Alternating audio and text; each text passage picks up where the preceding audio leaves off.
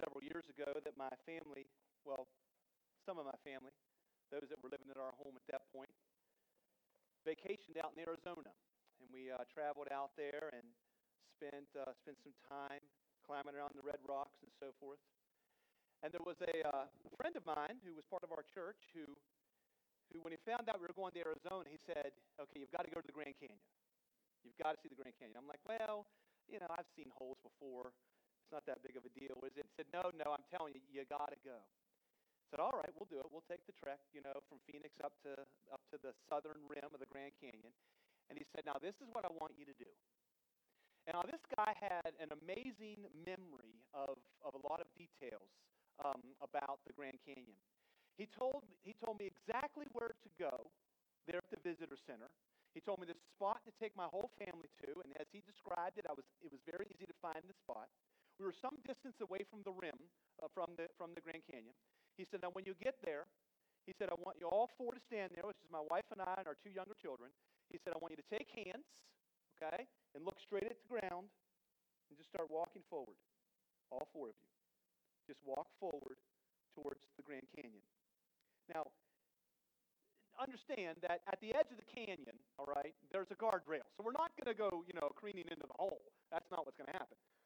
But we're walking forward, and you know, I'm I'm noticing, you know, the pavement, and I see the grass up here. It really hasn't been mowed in a while. I don't know what their problem is. You know, it's like take care of the place, you know.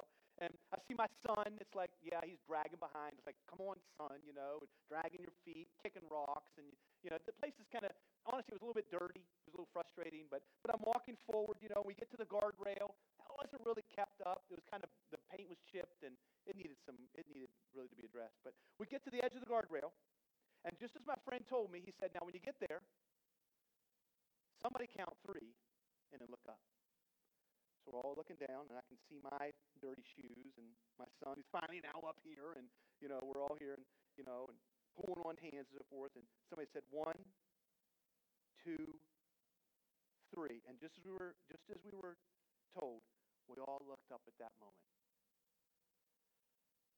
And I'm telling you, if you've never seen the Grand Canyon, I hope that someday you'll get to see it. It absolutely took my breath away. It was much more than a big hole. It was it was overwhelming to see this huge, vast, I mean, you, you cannot describe. I'd seen pictures, I'd seen videos just like the rest of you. But it was overwhelming to see the, the wonder of this part of God's creation. Now, I want to start with that today because today, what I hope will happen is that we will, on this day, lift up our eyes and get our eyes off of the world around us. That we will stop focusing on all the things that the media and our friends and our coworkers and our family are trying to get us all hyped up about and will lift up our chins and see the wonder of who God is. My friend gave me great advice. And on the way there, I revealed the human nature. You know, I got so fixated on the small little pebbles that were there underneath my feet that I didn't even couldn't even comprehend the greatness of what was there before me. And that's what we need today. That's exactly where we need to go today. The psalmist says in Psalm 121, I lift up my eyes to the hills. From where does my help come from? It's not an elected official sorry to tell you, they're never going to come through and bring the help that you and I need. Today, my hope again is that God will reach out. He doesn't have a hand, but metaphorically, take his hand and lift our chins up that we will see him high and lifted up. You know, last week we started into a series and we're asking this question what in the world is God doing? What is God doing and we started last week with what is God doing in our government? And we looked at Romans 13, where we're called to be in subjection to those who have authority over us. And we saw what that means that they are the deacon of God, the authorities, the government leaders that are, that are really ruling over us, are there as servants of God to accomplish His will. Wittingly or unwittingly. They may not even know that they're accomplishing God's will, but they are. We saw that in Romans chapter 13, and we saw that God instituted government. And it was a challenge that even when things don't look like there's a plan, we know that there is. And that God is accomplishing his sovereign will through human authorities. Well, today we're going to continue this study of, of what in the world is God doing. We're going to make it broader than government, but it certainly will include that. And we're going to find it again in the book of Romans. So pull out your Bible and go to Romans chapter 11. We're going to look at the very last set of verses of Romans chapter 11. There, it's a powerful passage of Scripture. And as you turn there, I'll just say a couple things about it, just as you read the Romans, maybe in this coming week. If you're not familiar with the book of Romans, um, really it's, it's a great argument for our redemption in Christ, the righteousness that we have through Christ by faith alone. God has declared us righteous. And an interesting thing happens as you read through the book of Romans. Several times, three or four times, it almost feels like the book is coming to an end. And this passage in Romans 11 feels like it could have been the end of Romans. And in chapters 9, 10, 11, Paul, the Spirit of God is, has, has moved Paul to make an argument. And it comes to a conclusion here at the end of chapter 11. And really, what it is is, is I would I would identify this as worship in real time. That's what this is. This is worshiping God in real time, not just on Sunday morning for an hour at church, okay? But the real truth of what worship is. Worship isn't just singing songs, it may include that. But worship is giving God the worth that he deserves and that he demands. And this passage at the end of, at the end of Romans chapter 11 is the Spirit of God's really ministry to Paul, lifting up Paul's eyes that he might experience real worship. I want us to be reminded today. Today's all about remembering some truth. We're reminded about the plight of orphans and those that are struggling in our, in our world today. Today, I want us to be reminded of the character of God and I want us to understand that worship comforts us. Worship is a comfort to us over the plan of God. Let me read 33 to 36 of Romans chapter 11. Follow along with me. Paul writes this Oh, the depth of the riches and wisdom and knowledge of God. How unsearchable are his judgments and how, in, un, how inscrutable his ways. For who has known the mind of the Lord, or who has been his counselor, or who has given a gift to him that he might be repaid? For from him, and through him, and to him are all things. To him be glory forever. Amen. Now, again, I believe that the Spirit of God inspired Paul to write these words as a comfort to his soul. And they then, they then can comfort our soul as well. You say, well, why do you think that? Well, as I study through the book of Romans, I find a section there in chapters 9, 10, and 11. And this is what Paul is wrestling through, and he records as the Spirit inspired him to write down his thoughts and, and how God led him. And this is what he's wrestling through. This is what Paul is wrestling through. The question is this Has God abandoned his people? God raised up the Jewish people, and Paul was a Jewish man. And God raised them up and gave them a special mission of bringing the Word of God to the world and bringing the Messiah of God to the world. This is what the Jewish people were called to do to usher in the Word and to usher in the Savior. But as we've been studying in Matthew chapter 12, the religious leaders, the authorities of that day, rejected Jesus. They rejected him. And Paul, in this section of Romans, is laboring over that. As a matter of fact, at the start of it in chapter 9, verses 1, 2, and 3, and so forth, you'll see there Paul says, I would rather be accursed to hell than to see my Jewish brethren not come to Jesus. He's burdened for these people, but he sees that they are rejecting Jesus. And he's wondering, has God abandoned them? And God gives him and gives us these four verses to remind us that God has not abandoned us. Listen, this doesn't just happen. This kind of questioning doesn't just happen over nations, over, over large ethnos of people, over, over countries and governments. It, it happens in our everyday life where you wonder has God abandoned me? Has he forgotten me? Has God gone to sleep and, and just is unaware of my struggles? If you ever have felt that way, and I know that you have, this passage is a comfort to us because it reminds us of the character of God. And I want us to understand this truth before we dive into it. Worship, again, it's more than singing. Worship is a matter of trusting and obeying. Hear this. It's a matter of trusting and obeying. Oh, we understand what obedience is. And Jesus said, If you love me, you will keep my commandments. Obedience is when we do what God expects. And we are called to obey him as an act of worship. But worship also includes trusting. Now, hear this trusting is worshiping God even when he doesn't do what we expected. Let that sink into your soul. Where obedience is doing what God expects of us, trusting is worshiping Him even when He doesn't do what we expected.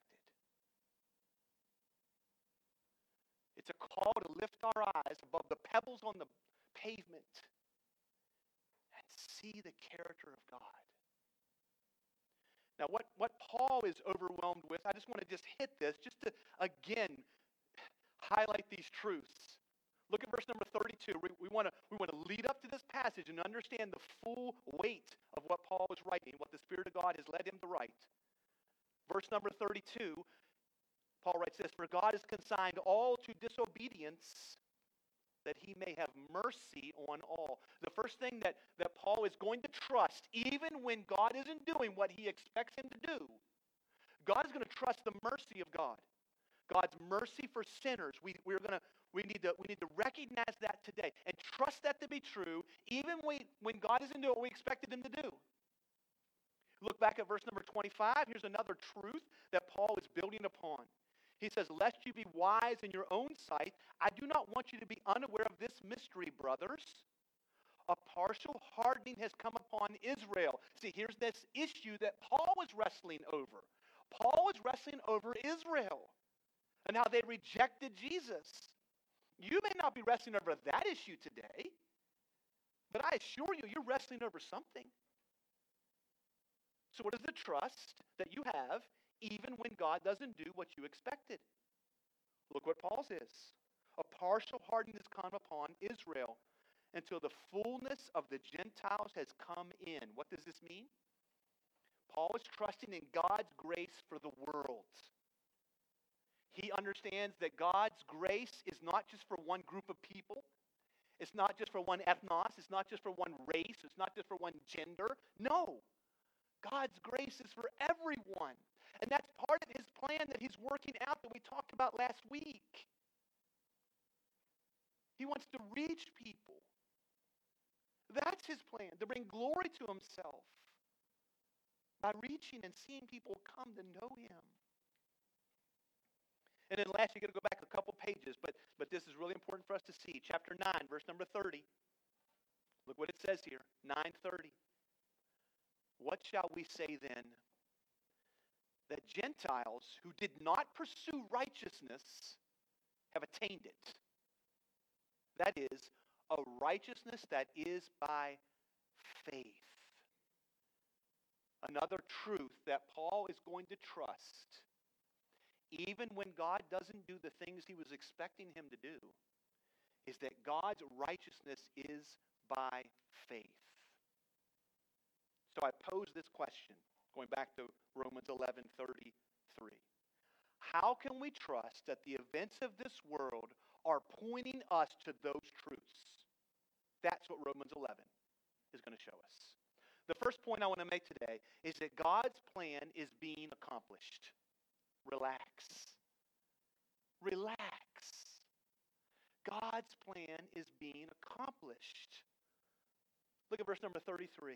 Paul writes, Oh, the depth of the riches and wisdom and knowledge of God. How unsearchable are his judgments, and how inscrutable his ways. Paul starts here in this sort of, you know, last sort of conclusion of this section of Romans. You might call it a benediction if you're comfortable with that word. In verse number 33, he points us to three truths about God. He's, he's now looking at the doctrine of God, theology. And he identifies three things that I want to highlight, but they're all really pointing to one reality, and that is that God is sovereign. That God is sovereign. This means he's ruling over all things. All creatures are accountable to him. All creatures do glorify God. All creatures do. All people do. All events do glorify God, either wittingly or unwittingly. Some are glorifying God and don't even know that they're glorifying God. But all things are to the glory of God because he is sovereign. We don't, we don't understand sovereign. It's not a concept in our American mindset that we can grasp. I mean, after all, we elect or unelect our leaders every two or four years. So the concept of a sovereign is, is, is not even in our minds. God is under no obligation. Now, listen to this as sovereign, God is under no obligation to oblige, to explain, to repay, or to be in submission to our thoughts. He rules above us. No one has given God anything. You cannot give to God because all things are His. This is what it means to be a sovereign. He is the first cause, the ongoing cause, and He will be the continued cause of all things into all eternity. His ways are beyond our discovery, they're beyond our understanding. His ways are beyond our even our ability to think. This is our sovereign God. Paul highlights three aspects of his sovereignty. They come under the categories, they come under the words that is of, of riches, wisdom, and knowledge riches. Now, this is not that Daffy Duck character, Scrooge McDuck, diving around in, you know, piles of gold coins. That's not what this is. This is not God has, you know, piles of cash that he's just throwing out. That's not what this word riches means. The word here, riches, means abundance. It means overflowing. And I would suggest to you what this is. This is God's all powerful nature that he is omnipotent, that he has an abundance of ability to do whatever it is he wants to do. This is what God can do. God's plan cannot be thwarted by any man or any government or any plan or any vote or at all. God is ruling over all things. And that's why he can accomplish his will through people or institutions that are opposed to him because of his riches. He's self sufficient, no need from anyone or anything. Wrestle with the character and the nature of our God. Next, let's go down to knowledge. Let's skip wisdom for now. Knowledge in verse number 33. Oh, the depth of the riches and wisdom and knowledge of God. By the way, this word depth would, would bring to mind the idea of the ocean depth of, of, the, of the depths of the Pacific Ocean. That we can't, we can't even get that deep as, as humans. And all of our technology, we can't even get there. That's, that's this idea of depth here. So it's an unlimited power and it's an unlimited knowledge. He is all knowing. He has insight into the very essence of all things, all people, all ideas. This is our God. There is nothing that can be known that is not known by Him. You see, each of these, each of these attributes of God that, that the Spirit of God wants Paul to emphasize, we can understand these at some level. See, you can have some power in your life today. As, as a creature, you can have power. As a creature, you can have knowledge. And as a creature, you can have the third we haven't mentioned yet wisdom. But we are limited. What Paul wants us to understand, what the Spirit of God wants us to understand, is that God is unlimited in his knowledge, unlimited in his power, and unlimited in his third thing, his wisdom. Let's talk about his wisdom for a moment. Wisdom is this it's the ability to select the best means for the attainment of the highest goal. That's what it is. So you might be wise in the area of finances, or you might be wise in the area of business, or banking, or, or, or the like, or soccer, or whatever. And you have some wisdom there. You, you know maybe the play to call on a football field, or, or you know where to invest your money, or, or you, might, you might have some ideas, some, some wisdom about these things. But your wisdom is limited. God's wisdom is unlimited. He knows the very best plan to accomplish his will. He has the knowledge, unlimited knowledge, to know the ins and outs, the very essence of all people, all things, all activities. And he has the power to pull the lever to accomplish what he wants. That's who our God is. Let that be a comfort to you today. He is the one who is reigning. And he is the one who calls you son or daughter. His knowledge can't be thwarted. His wisdom can't be thwarted. His power can't be thwarted by any vote, by any elected leader, by any effort to, to misalign the ballots or, or the like. None of this can stand in the way of God. This is who he is. See, God's plan is being accomplished. And notice what it says here. How unsearchable are his judgments, and how inscrutable his ways. So, again, see, we can have some power, we can have some wisdom, we can have some knowledge. We can have a limited amount of those. Made in the, in the image of God, He allows us to understand a certain element of each of those three things. But it's limited. It's limited. And so His judgments, the Bible says, are unsearchable. You know what that means? You can't grasp them. You're not going to get it. It's not that you don't understand what God is doing yet. No. You cannot understand what God is doing. You can't. Quit trying. Do yourself and all of your loved ones a favor and stop trying to figure it out. His ways are inscrutable. Now, that's a word I bet you you probably haven't used in the last decade, right? Let me tell you what it means. A couple years ago, my, my youngest son and I went, um, hiking in, in the Dolly Sods Wilderness region of West Virginia. If you've never been there, um, it's, it's, it's an amazing experience. We went there for several days on a backpacking trip. And, you know, of course, the way that all the events of my life seem to go, um, we got lost. Um, day three, we're low on water. We're exhausted. My feet were just killing me. I thought my 13 year old son was going to carry me out, which he could have, and I didn't know what we were going to do because we got lost.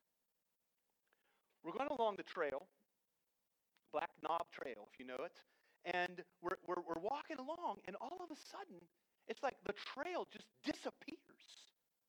It's gone. We went a little further and we turn around, and it's not there either. The trail is gone. We are in the middle of the woods It's just, it's, it's, it's unlike anything you've ever been in before, and we have no trail. Our path was inscrutable. That's what that phrase refers to. It's a trail in the wilderness that you lose. You know, every single television show, you know, you always have this person, this tracker, and they're out in the woods or out in the forest, and I can track them. And they track somebody, you know, and it's like, really, where do these tracking skills come from? I just spent a lot of time in the woods, and I don't know how to track somebody. But you always have somebody who can do it, right? Until what? Rain. Oh no, now their trail is gone.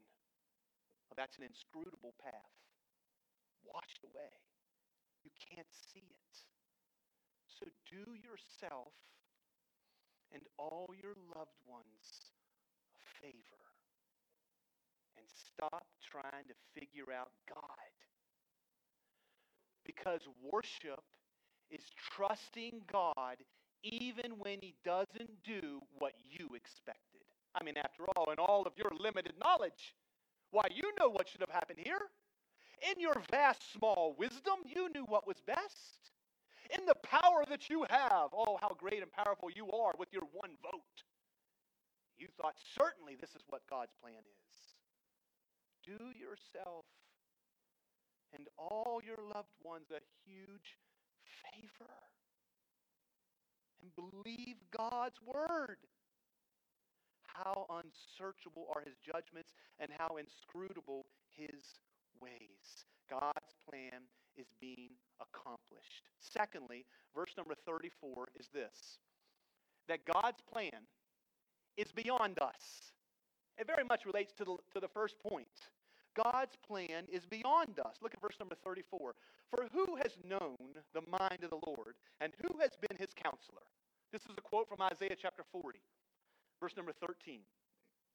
Listen, you should spend some time in Isaiah 40. You really should. It's a tremendous passage of Scripture, and it will do your heart good to, to meditate upon the truths of Isaiah 40. And Paul brings one up from memory here. Verse number 35 is a quote from Job, I believe, chapter 41. He says this For who has given a gift to him, who has given a gift to God, that is, that he might be repaid?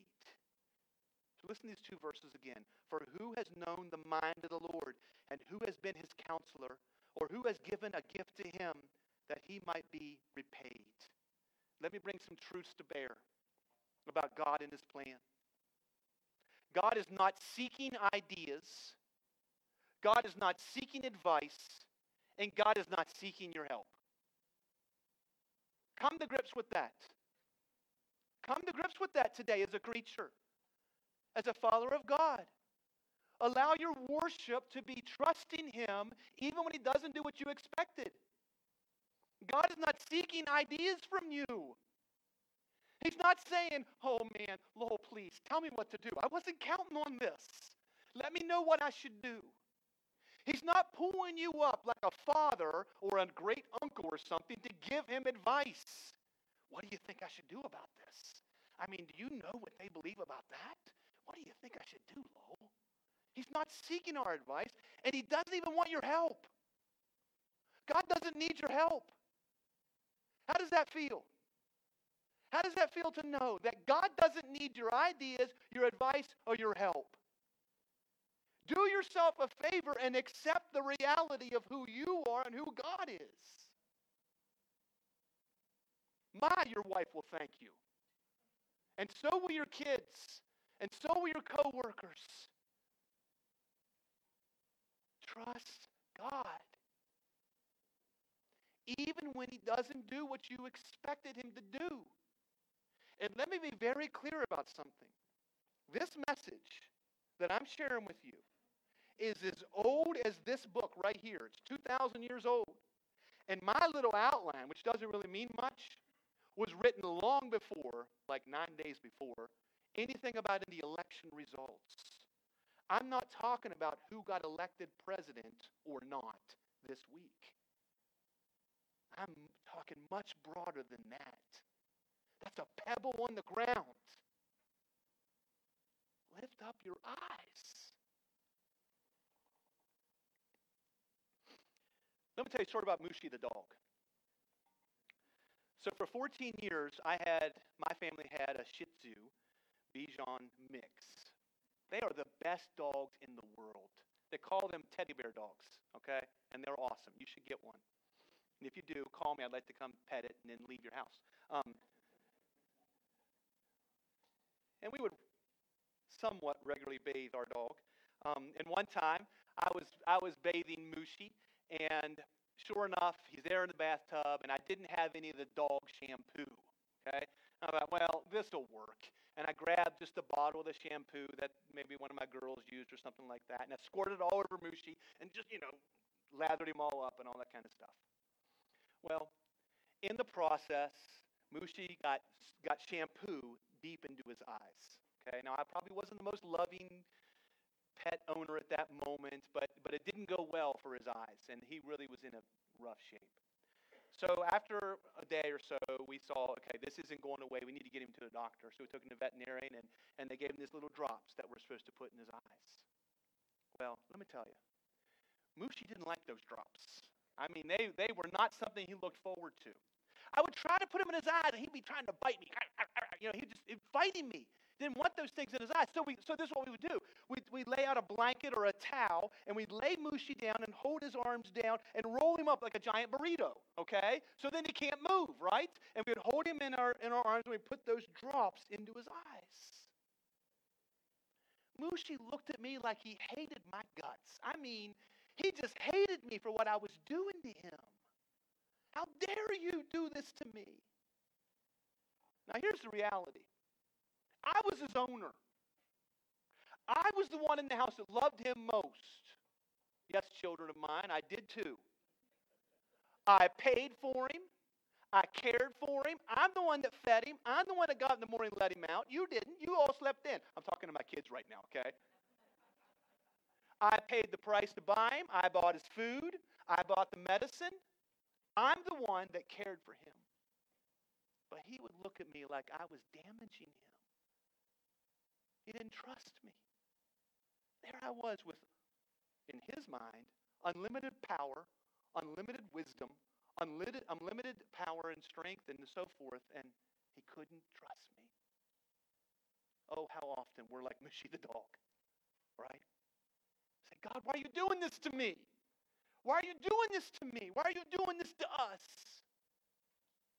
Worship is trusting God even when he doesn't do what we expect. Now, am I saying we're just dumb dogs? Just mindless robots that just obey God and that's it? No, no. I want to balance, I want to balance that idea with this truth. Let me show you a passage. This is from another book of the Bible, but I, I do want you to understand a, a balancing truth to what we're understanding about the character of God. This is from Microphone? Good. Okay. John chapter 15. Listen what Jesus said. Now, this is the same God with an unlimited power, unlimited knowledge, unlimited wisdom, who doesn't need our advice, doesn't need our tips or tricks, doesn't need our counsel. He doesn't even really need our help. But look what he says You are my friends if you do what I command. No longer do I call you servants for the servant does not know what his master is doing. But I have called you friends. For all that I have heard from my Father, I have made known to you.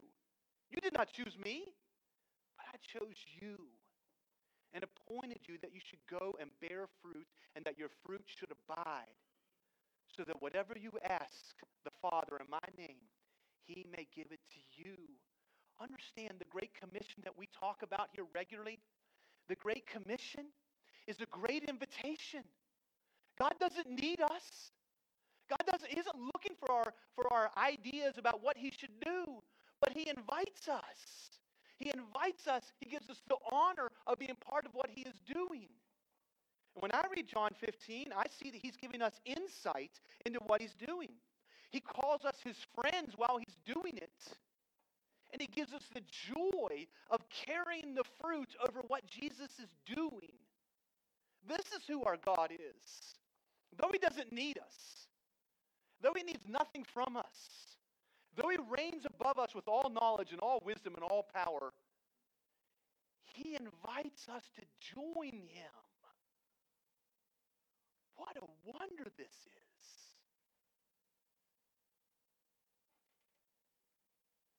So, Romans 11, let's just wrap it up here in verse number 36. The last, the last verse, honestly, it, this would be, this is your life verse. It truly is. Look what it says about our God. Verse number 36. For from him and through him and to him are all things.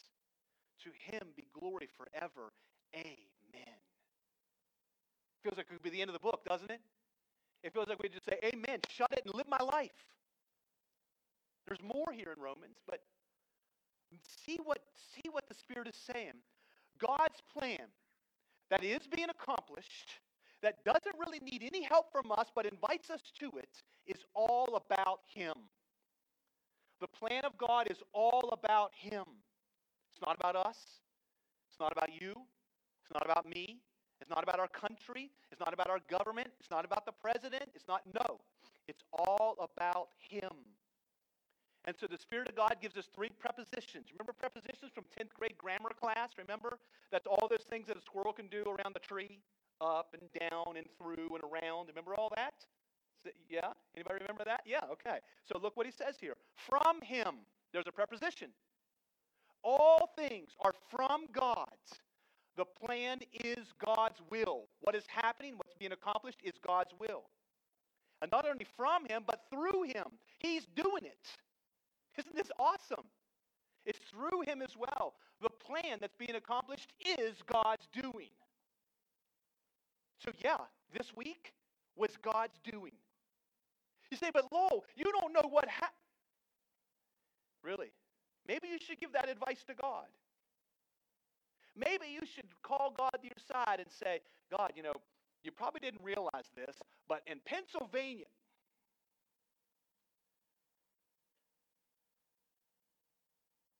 just like my dog, all of a sudden speaking to me and saying, Lowell, I don't know why you got these drops, but they're a stupid idea. They should not be in my. And unwrap me from this burrito, right?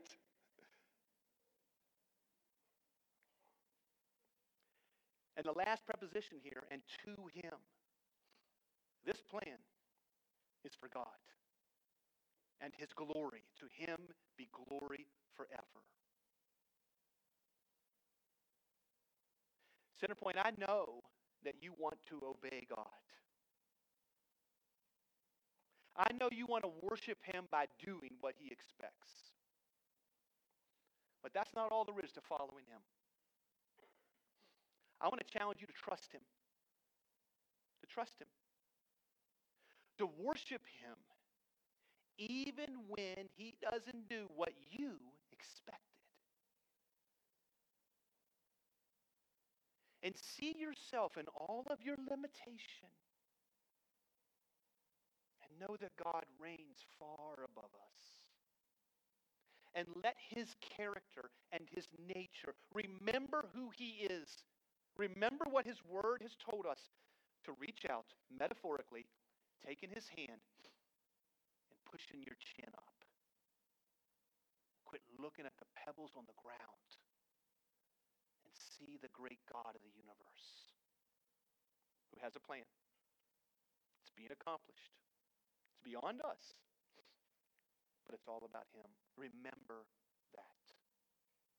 You know, a, a great place where we see that played out was at the cross of Christ.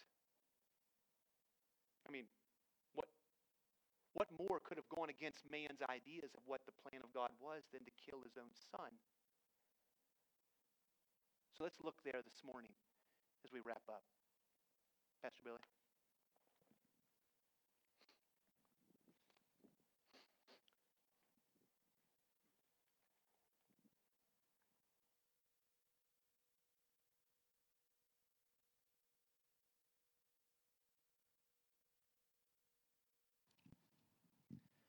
Thank you, Pastor Lowell. And as, uh, as you are aware, we will be celebrating communion this morning. And uh, there's many areas of Scripture where God is clear about our roles and responsibilities that we just heard. We're called to trust Him. We're called to trust in His plan, that He is a creator and sustainer of all that we have. It's also in Scripture that we're called to participate in what we what is called communion. It's from Luke 22 when Jesus was finishing his ministry and, and he brought his disciples together and uh, he had dinner with them and he did something very special and he calls us to do the same. Communion is just a word, it just, it just means shared or mutual participation, to commune together. It doesn't save you, what we're, what we're be doing, it doesn't save you, has no salvific value, but it's what's called an ordinance. It's, it's, it's something that Jesus said, I want you to continue to do this. I want you to do this. And there's a, the main reason is to, is to point people back to himself, to point us back to him. It's a call of remembrance and remembering what Jesus has done. Let me read to you in 1 Corinthians 11. It says, This is Paul writing about communion. What I received from the Lord, I also delivered to you that the Lord Jesus, on the night that he was betrayed, took bread. And when he had given thanks, he, he said, This is my body, which is for you. Do this in remembrance of me. In the same way, he took the cup after supper, saying, This cup is the new covenant of my blood. Do this as often as you drink it in remembrance of me. For as often as you eat this bread and drink this cup, you proclaim the Lord's death until he comes. So, what is it we are to remember about Christ? His purpose, his life, how he lived, his suffering, what he went through for us, his death, his burial, his resurrection, the finished work of Jesus Christ on the cross. When we partake of this together, this is what we're doing. We're remembering the, the all goodness of God through his son Jesus. We're also called to rejoice in our unity. Rejoice in our unity. It says here in 1 Corinthians 10 the cup of blessing that we bless, is it not a participation in the blood of Christ? The bread that we break, is it not a participation in the body of Christ? Because there is one bread. We who are many are one body, for we all partake of the one bread.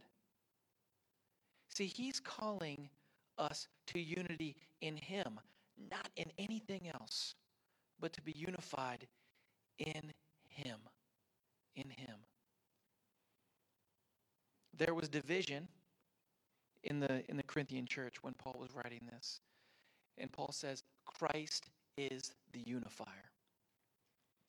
So how do we here partake of communion at Centerpoint Bible Church? Well, tis the times that we we are we are in. Each person has an individually uh, given um, pieces of, of communion. So we peel off the top. We can all do that. Get it ready. Hope I don't spill it.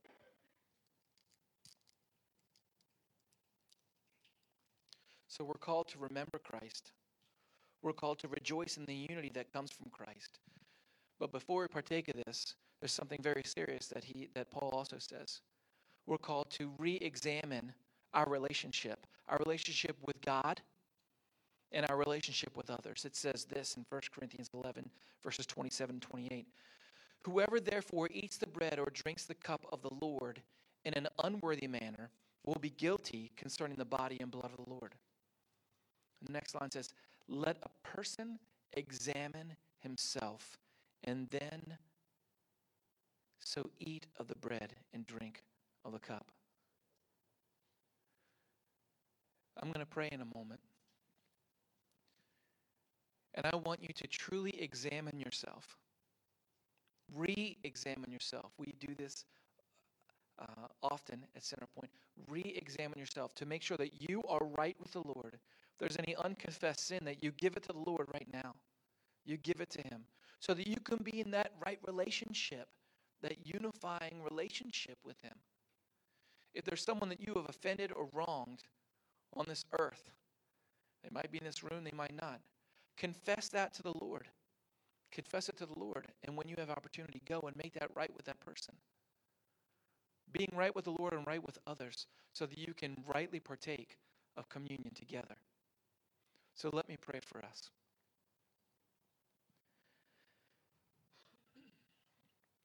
Dear gracious Heavenly Father, you have designed this process, this moment for your church, your people to do, to call us back to you, to call us back to the relationship we have with you through your Son, Jesus, to remember the sacrifice and the life of your Son, Jesus,